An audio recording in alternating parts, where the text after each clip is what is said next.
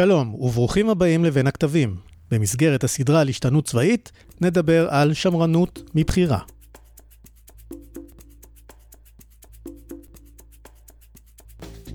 בין הכתבים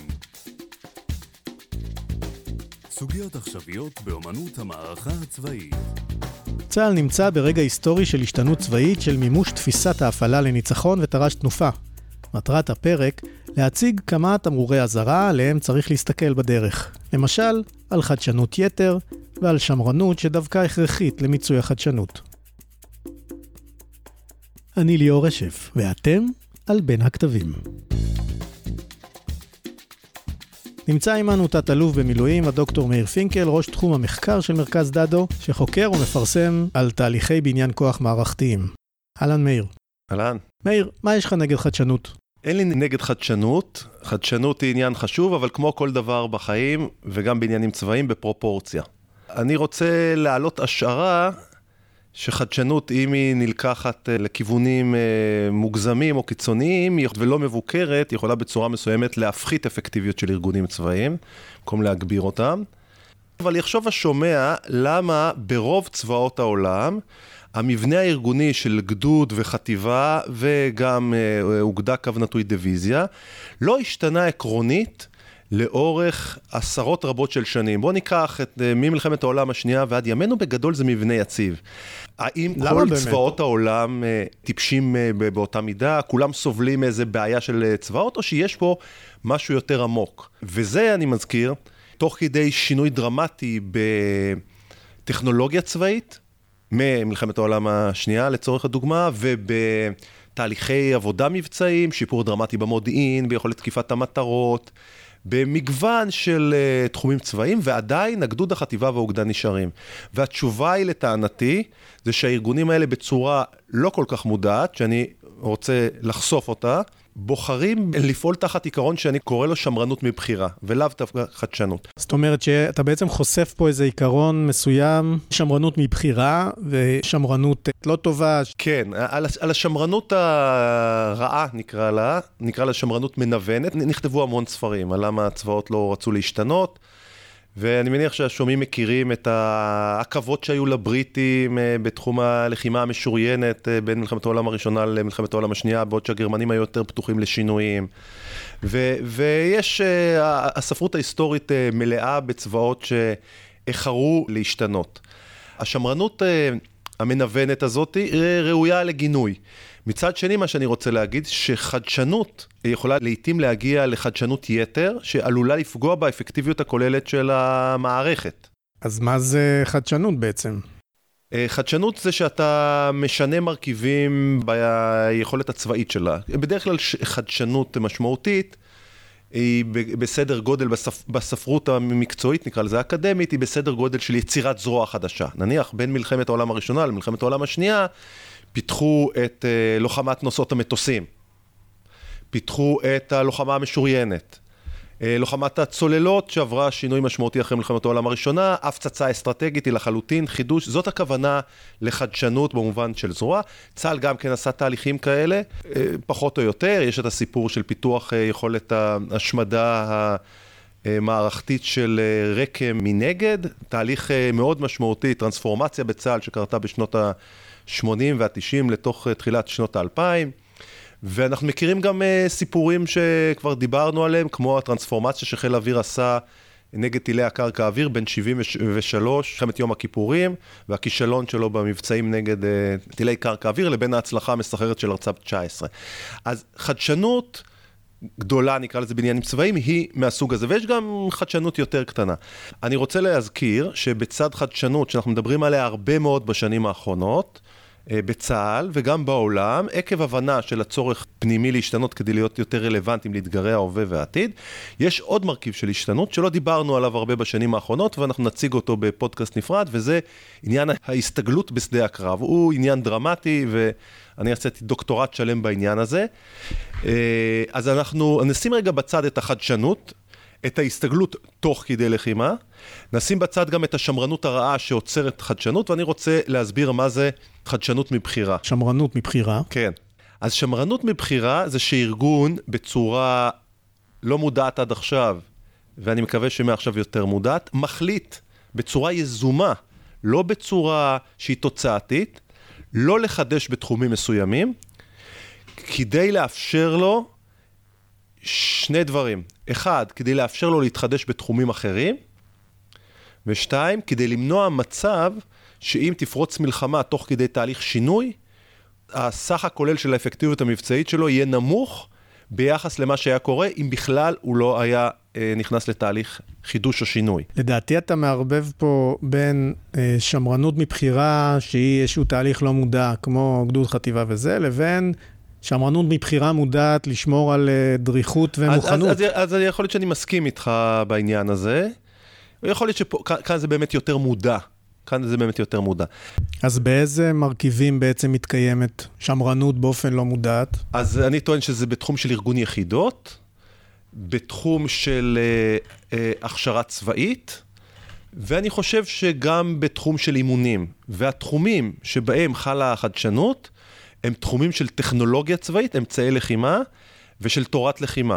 בעצם הטענה שלי היא כזאת, ארגון של גדוד, בגודל סביר, עם לצורך העניין שלוש פלוגות לוחמות רובעיות לצורך הדיון, ופלוגה מסייעת, ופלוגת מפקדה, עם כל הקצינים הגדודים ו... וכולי וכולי, הגדוד הזה, המבנה שלו, יכול לשאת על גבו מגוון עצום של שינויים.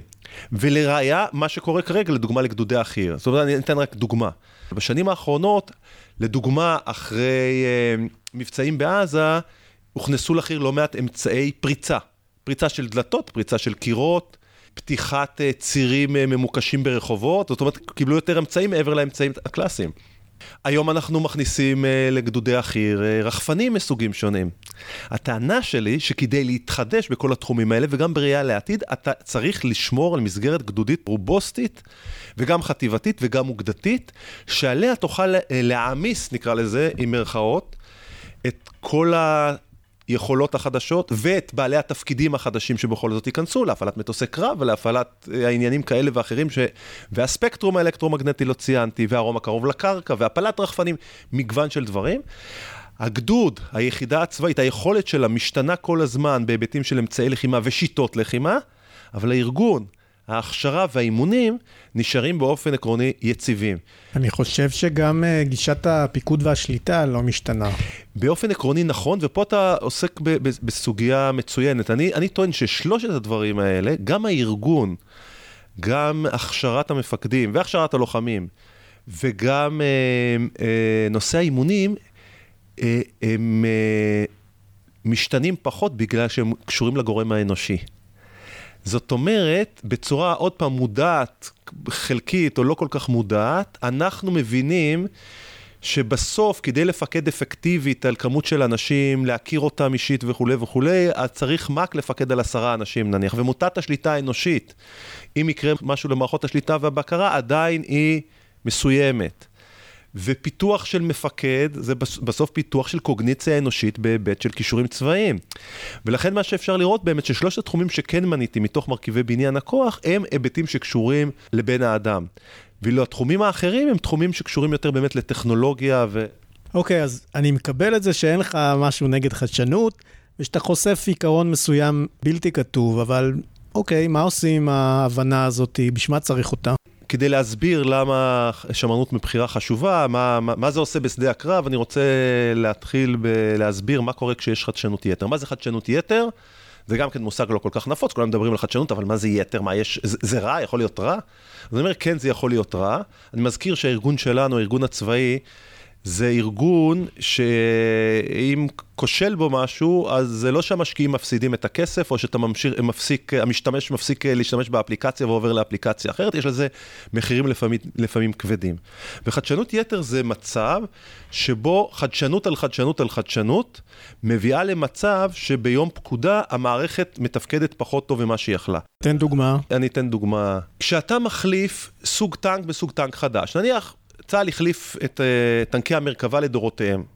אז הוא החליף אותם בקצב של uh, כל שנתיים, שלוש, חטיבה חדשה, או כל שנה חטיבה חדשה, תלוי בקצב של uh, ייצור המרכבה, זה עניין שמשתנה לאורך השנים. כאן אם קרתה תקלה מרכזית בטנק החדש, אז סבלה מזה נניח חטיבה אחת או שתי חטיבות, לא כל המערך. אני מודאג יותר במצבים שהחדשנות יתר היא או בתחום מערכות שמשותפות לכל הצבא, לדוגמה, מערכות תקשורת, שאנחנו הולכים ונשאלים עליהן יותר ויותר, או דברים שקשורים להזרמת מידע מודיעיני. אני מניח שהשומע מכיר את uh, פרויקט צייד, שנמשך כבר הרבה מאוד זמן, ויש את יחידת הקצה שנקראת משואה, ו- וזה התחיל במשואה 100, והיום אנחנו בערך במשואה 750. עכשיו, מה קורה כשיחידה אחת היא ממשואה X ויחידה אחרת היא ממשואה Y? והק... והקשר שלהם uh, עכשיו בבדיקה או מה קורה, ומתחילה מלחמה, או חצי מהצבא נמצא ככה. ואז יכול להיות מצב, תיאורטי אבל קרה, בצורה כזאת או אחרת בכל מיני uh, מבצעים ואירועים, שבהם הבעיה היא רוחבית. ואז הכנסת לחלק מהצבא את המשואה היותר מתקדמת, אבל בגדול הקטנת את האפקטיביות הכוללת של הצבא. כי יחידות לא יכלו לתקשר אחת עם השנייה, בשונה ממצב שאם לא היית מחליף והיית נכנס עם כולם, עם אותה מערכת קצת פחות טובה, כולם היו יכולים לתקשר, וזה דבר מטריד. אתה נמנע מלתת דוגמה ספציפית? כי כתבת על עופרת יצוקה. בעופרת יצוקה זאת דוגמה רגע, הצבא השתמש שימוש חלקי במערכת המשואה, שהייתה אז בשלבים אה, מוקדמים, והיו הבדלים די משמעותיים בין מה שיכלו מעגלי האש לתת, סגירת המעגלים, לבין ידיעת המיקום של כוחותינו, כפי שבא לידי ביטוי ב, במערכת המשואה, וזה גרם לנו לבעיות לא קטנות. אני רוצה לתת דוגמה יותר משמעותית למה קורה כשאתה נכנס עם מערכות שליטה ובקרה מסוגים שונים שלא מתואמות אחת לשנייה למלחמה, והדוגמה היא מלחמת המפרץ השנייה 2003. יש תחקיר עב כרס של שלושה כרכים שהוציא הצבא האמריקאי על מערכות השליטה והבקרה שלו במלחמה הזאת, ויש שם תיאורים שלשומע הישראלי יכולים להיראות אה, מוכרים, וזה נובע מהסכנה שאני מדבר, שיחידות נכנסות, והתיאור אומר שמה שבמרכז האש של אוגדה אמריקאית היו 15 מערכות אה, אה, תפעוליות שונות, מערכות שליטה ובקרה שונות. בתחומים שונים, בתוך התותחנים כמה, אוויר יבשה, חיל אוויר, ל"א, ניטור ספקטרום וכולי וכולי. יש שם אה, יש שם מספרים הזויים אה, של אה, אה, מערכות אה, תקשורת שונות, שהיחידות נדרשו לחבר ביניהם ולקשר אותן, או לנסות להתגבר על זה בצורה ידנית, כשהם נכנסו למלחמה.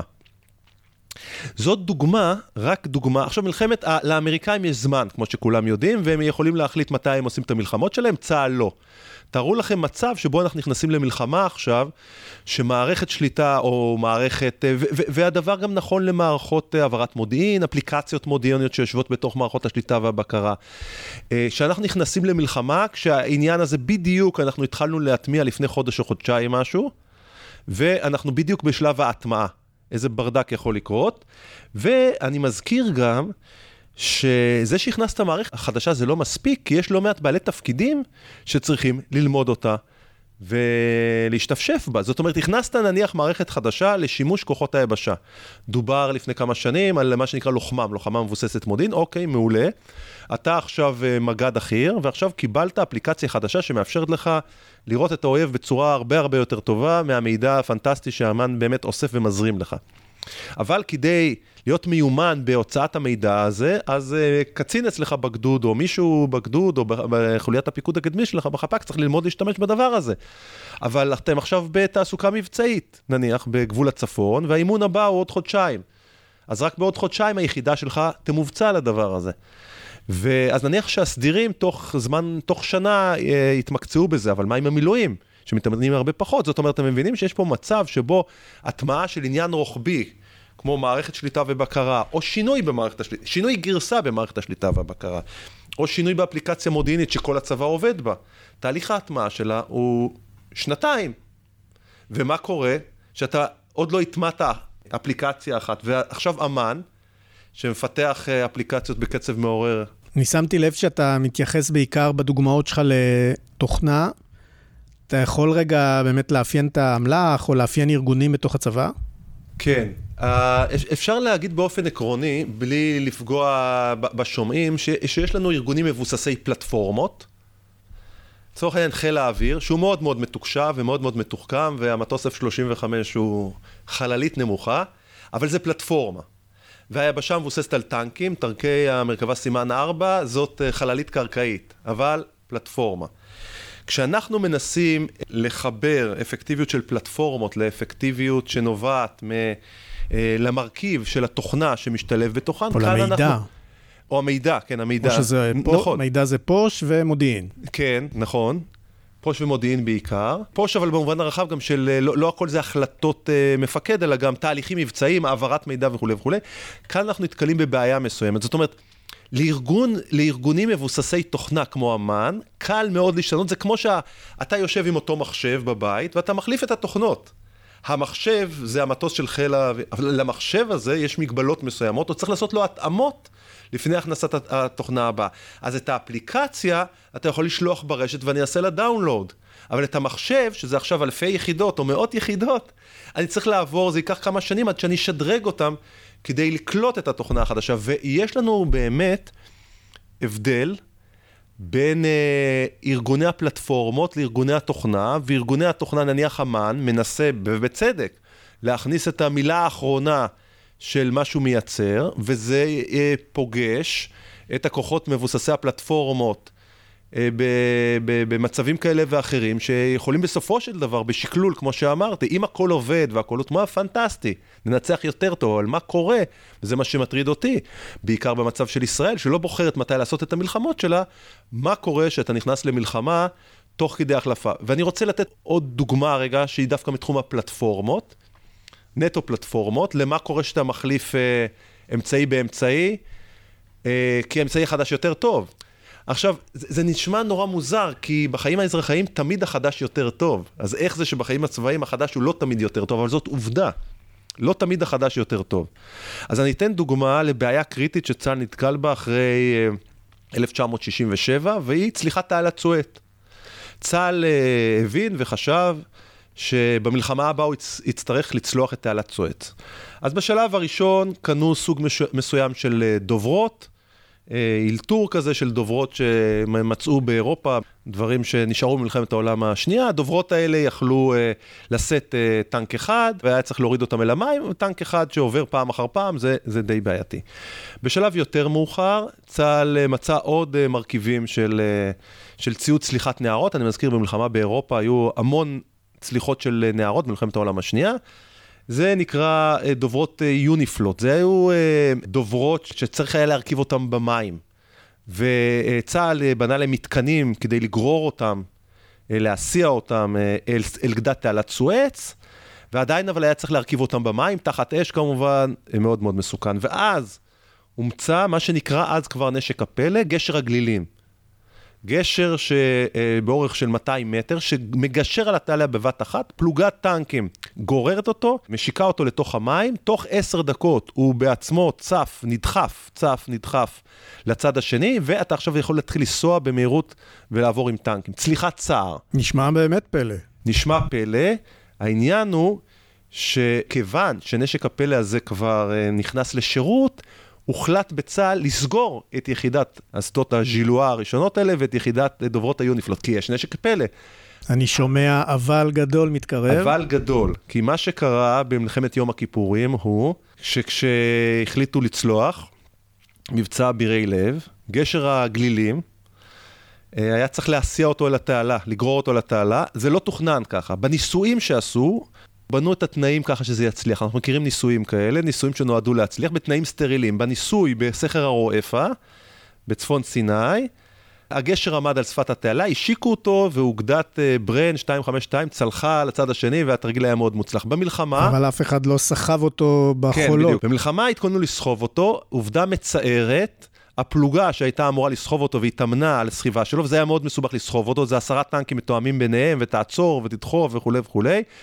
הייתה פלוגה מחטיבה 7 שנלחמה ברמת הגולן, וניסו להכשיר מילואימניקים לגרור אותו, והכבלים נקראו, לגרור דבר כזה של עשרות טונות, אולי מאות, אני לא יודע, אני כבר...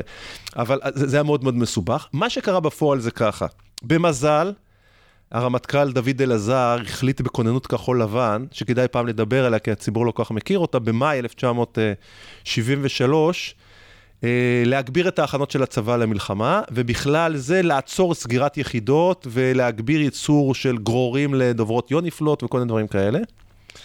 מה שקרה ככה, ב-16 לחודש אה, צלחו טנקים ראשונים על אה, אסדות הז'ילואה. ב-17 לחודש התחילו אה, לצלוח אה, את התעלה על דוברות יוניפלוט.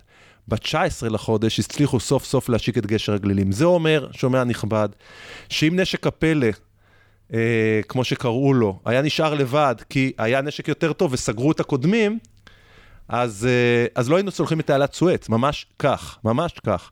וזה הערה חשובה, אזהרה היסטורית למובן של אה, לראות שבאמת האמצעי, אם הוא קריטי, כמו במקרה הזה, ובמקרה הזה זה היה תנאי לניצחון של צה"ל, הגשרים האלה היו תנאי, זאת אומרת, היו לנו מלא טנקים בצד אחד והיה צריך להעביר אותם לצד שני, אי אפשר היה אחרת.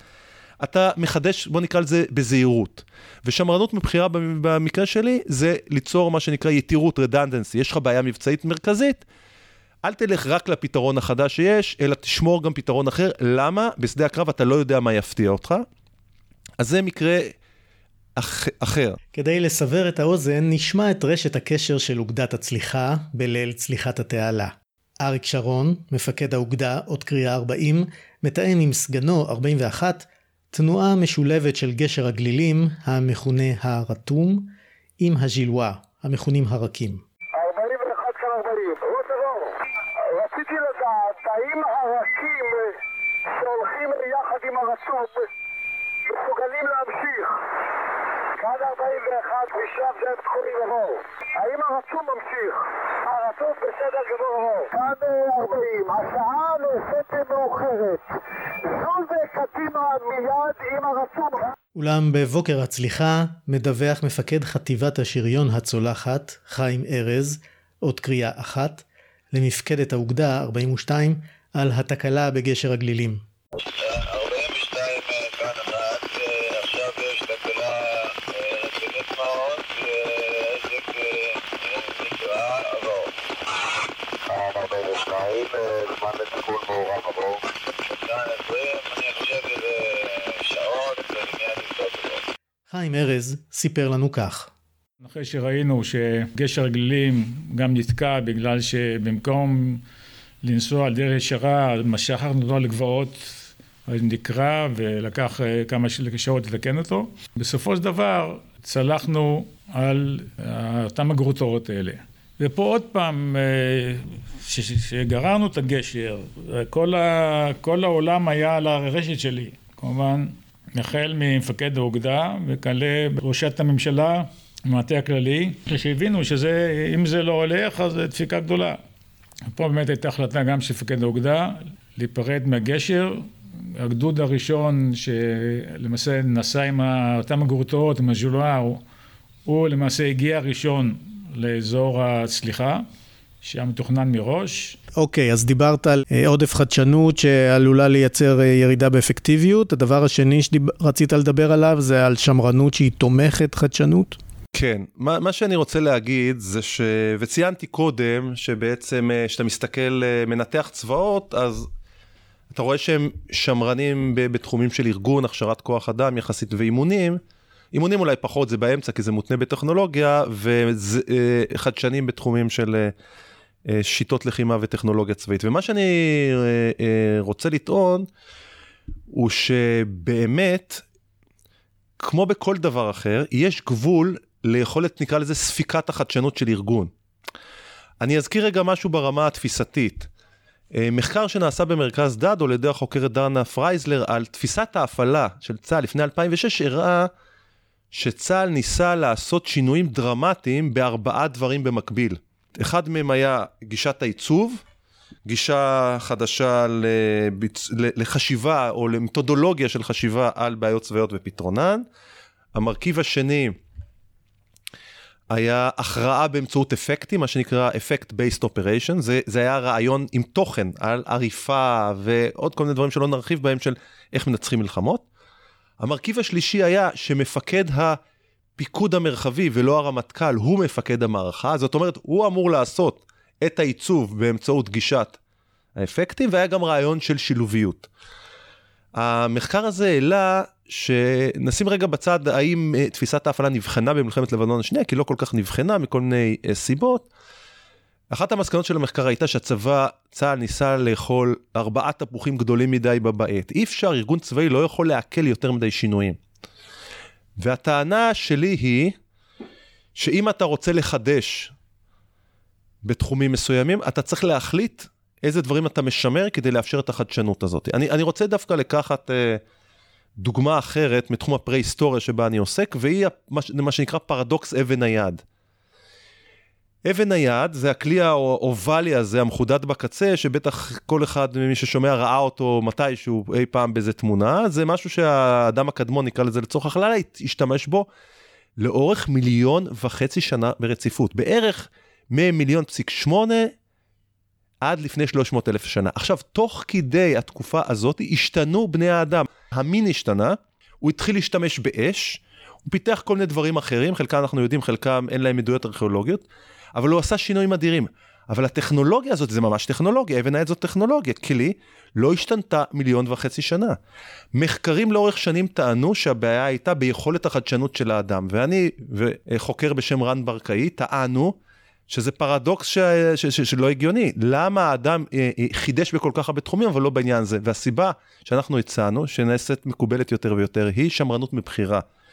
האדם היה תלוי לביטחונו האנרגטי נקרא לזה, אבן היד הייתה, אה, אה, שימשה לצורך חיתוך אה, של אורות עבים של בעלי חיים, מה שנקרא בוטשרינג. הוא היה, הוא נשען על כלי הטכנולוגיה הזאתי, וזה מה שאפשר לו להשתנות ולהתחדש בתחומים אחרים. ואת הרעיון הזה, אני טוען, קורה בדיוק בצבאות. זאת אומרת, בצורה לא מודעת, ואולי יותר מודעת עכשיו. שאני עכשיו נכנס לשינוי מהותי, וזה קשור כבר מה לעשות עם הדבר הזה, אני טוען שאנחנו, בעיקר בתקופה המודרנית, עם האהבה שלנו לחדשנות, זה נקרא ניאופיליה.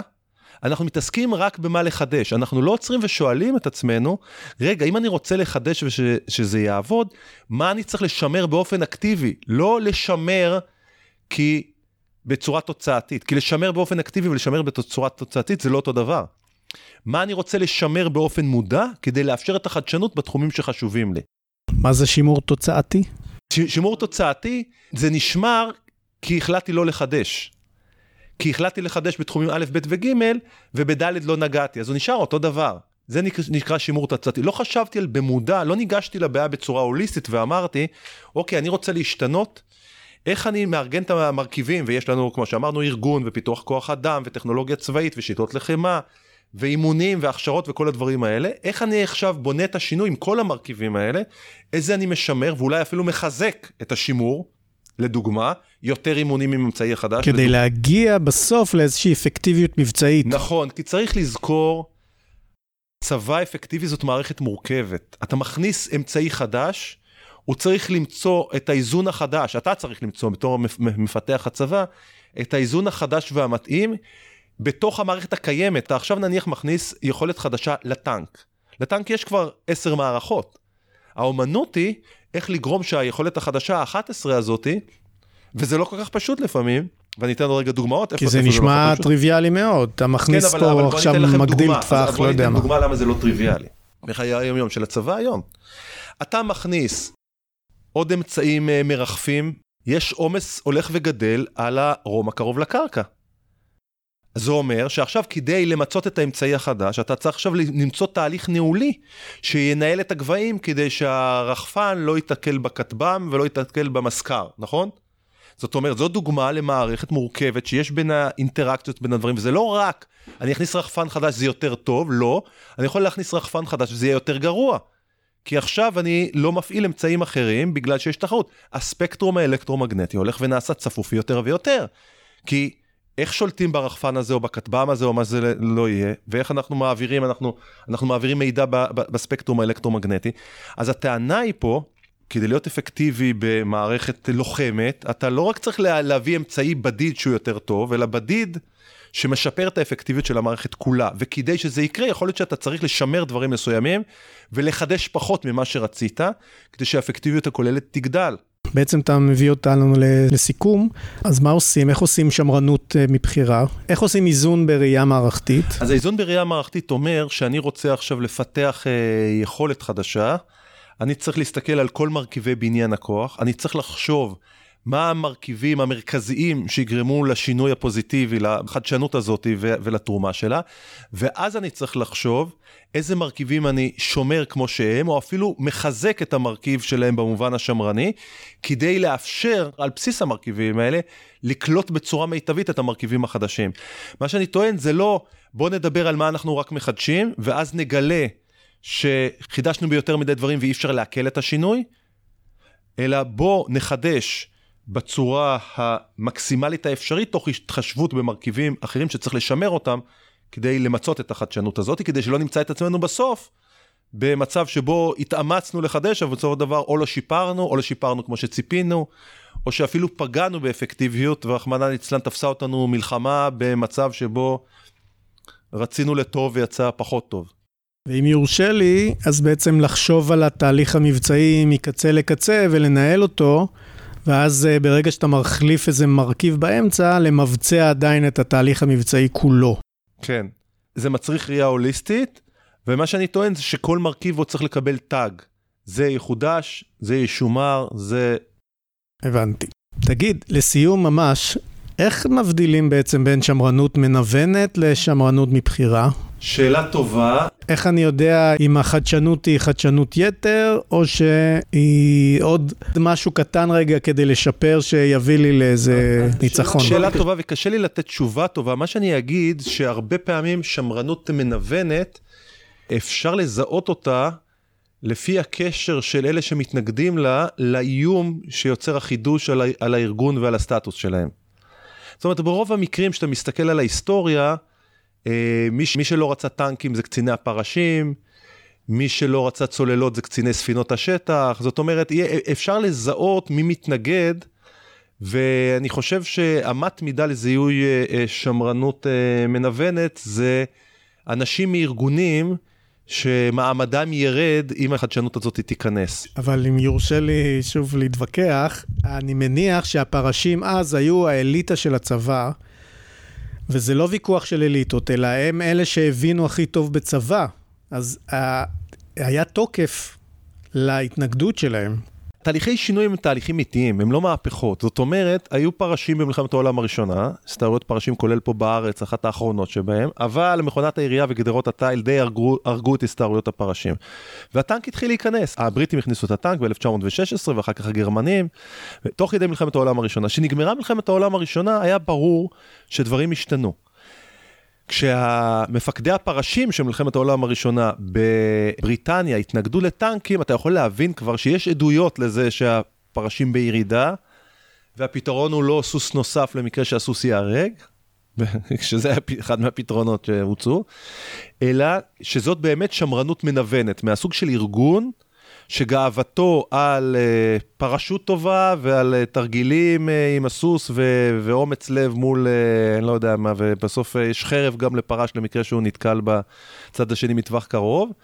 והיה תרבות שלמה שסבבה את הדבר הזה, ו- ו- ושם זה סוג של שמרנות מנוון שאפשר לזהות אותה. אני חושב שכן אפשר לזהות את זה, סוג שאמרתי, שזה אנשים שייכים לארגון. שהעניין הזה מאיים עליהם. אז זה אני חושב מאפיין את הסוג הזה של השמרנות. עכשיו לגבי אני רוצה רגע לחזור לעניין היחידות. לפני מלחמת אה, לבנון השנייה היו מגמות בצה"ל ללכת למה שנקרא לחימה מבוזרת, עם יחידות יותר קטנות, ואמרו שהשמרנים לא רוצים להיפרד מהגדוד ו... אז פה זו דוגמה שממחישה קצת את, אה, אני חושב, את הטיעון שלי של שמרנות בבחירה. הגדוד היה גדוד אחי, גדוד השריון, זה לא היה חיל שאוים על הדבר הזה, וגם לא איימו על זה שהוא יהיה לא חירניק. אלא, אלא אמרו בוא, בוא נשנה את גודל היחידות. זאת אומרת, הוויכוח פה לא היה על רקע של החיל שלי ייסגר ואני אאבד את הפרסטיז'ה שלו, אלא שיטת לחימה אחרת שמבוססת על יחידות יותר קטנות. הטענה שלי שצבאות לא עוברים ליחידות מבוזרות וקטנות, נעוצה במה שאמרתי קודם. יחידה, מבו... יחידה קטנה יותר, מתמחה וזה, וזה נהדר, היא יכולה להתמחות בדברים מסוימים, שהיא יורדת מתחת לגודל מסוים ומגיעה להתמחות מסוימת, היא כבר לא מסוגלת להשתנות. וזה אנחנו מכירים. יחידות מיוחדות, היסטוריה של צה"ל, לא משתמשים בהם כמעט במלחמה, הן כל כך ספציפיות שהן כבר, הן לא מתאימות לדברים מסוימים. אני מזכיר את, את נושא גדודי הלחימה באיו"ש, התמקצעו באיו"ש ולא לא, לא מתאים להם למלחמה, גם ארגונית אבל גם תהליכית וגם, אז ניסו לשנות את זה.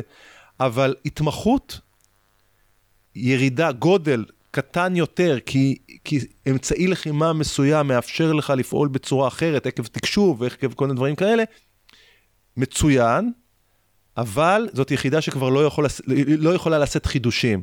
הצבא, בראייה כוללת, לא יכול להיות, להיות בנוי על יחידות כאלה. הוא יכול, להיות, הוא יכול שיהיו לו מרכיבים מסוימים. מעולה. טוב, החכמנו, מאיר, תודה רבה. להתראות.